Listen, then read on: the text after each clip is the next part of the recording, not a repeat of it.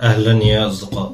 أهلا بيكم في حلقة جديدة من تاريخ أعلام الدول. النهاردة عالم جديد وعلم دولة أذربيجان الشعب الأزري هو شعب إيراني الأصل سكنوا الإقليم اللي موجود بين القوقاز وبحر قزوين. العرب فتحوا أذربيجان سنة 639 ميلادية لكن معظم سكانها ما اعتنقش الدين الإسلامي وقتها.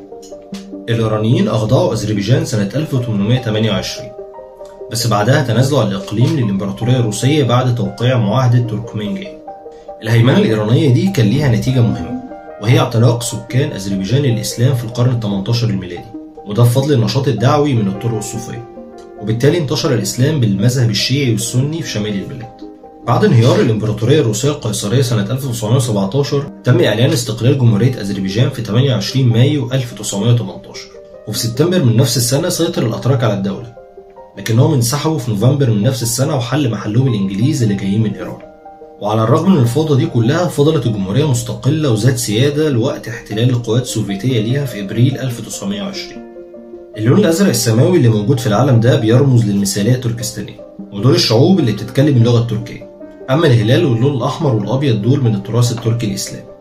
بيمثل اللون الأحمر القوى السياسية والأخضر بيمثل القوى الدينية. أما النجم الثماني ده بيمثل الشعوب متعددة الجذور التركية وهم الشعب الأذري والعثمانيين والسلاجقة والكازاخ والتتار والكاسيون والكبشيون والكمك. لكن مع الوقت اختفى العالم ده في إبريل 1920 ومع انتشار الماركسية اتكونت كتير من الأحزاب السياسية بداية من سنة 1904 من ضمنهم حزب الهمة اللي تم إنشاؤه في باكو عاصمة أذربيجان وده كان يعتبر مركز للدراسات الماركسية وشبه السرية سنة 1917 وحزب المساواة اللي برضه تم إنشاؤه في باكو سنة 1911 وده كان على إيد محمد أمين رسول زادة.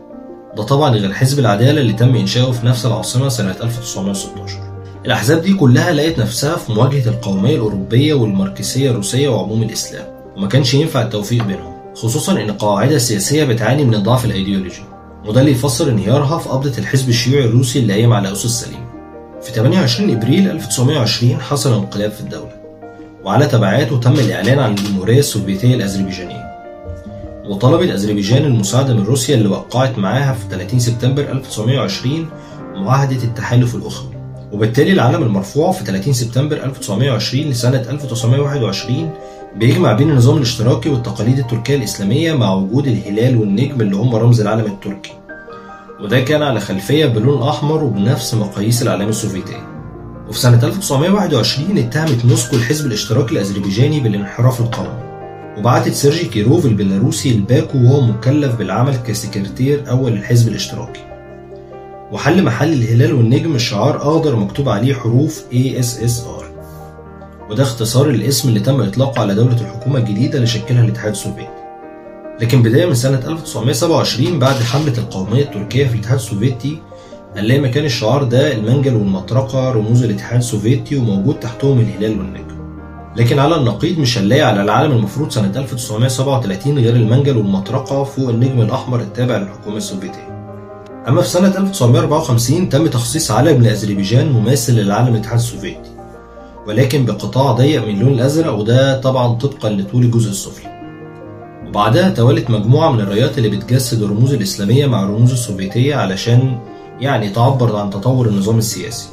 في سنة 1987 ارتكب ميخائيل جورباتشوف خطأ وأطاح بحيدر عليف ممثل أذربيجان. ونتج عن ده بداية أعمال العنف في العاصمة باكو وتم تشكيل جبهة اسمها جبهة أذربيجان الشعبية اللي أعلنت سيادتها ورفعوا علم 1918 مع شوية تعديلات. وفي النهاية بعد حصول جمهورية أذربيجان على الاستقلال استقرت على رفع علم رسمي للبلاد في 5 فبراير 1991 وده كان بموجب قانون بيحدد المقاس واحد في اتنين. وتم توسيط الهلال والنجم في نص العلم ده غير توسيع القطاعات الأفقية وكل التفاصيل اللي بتحدد شكل ودرجات اللون.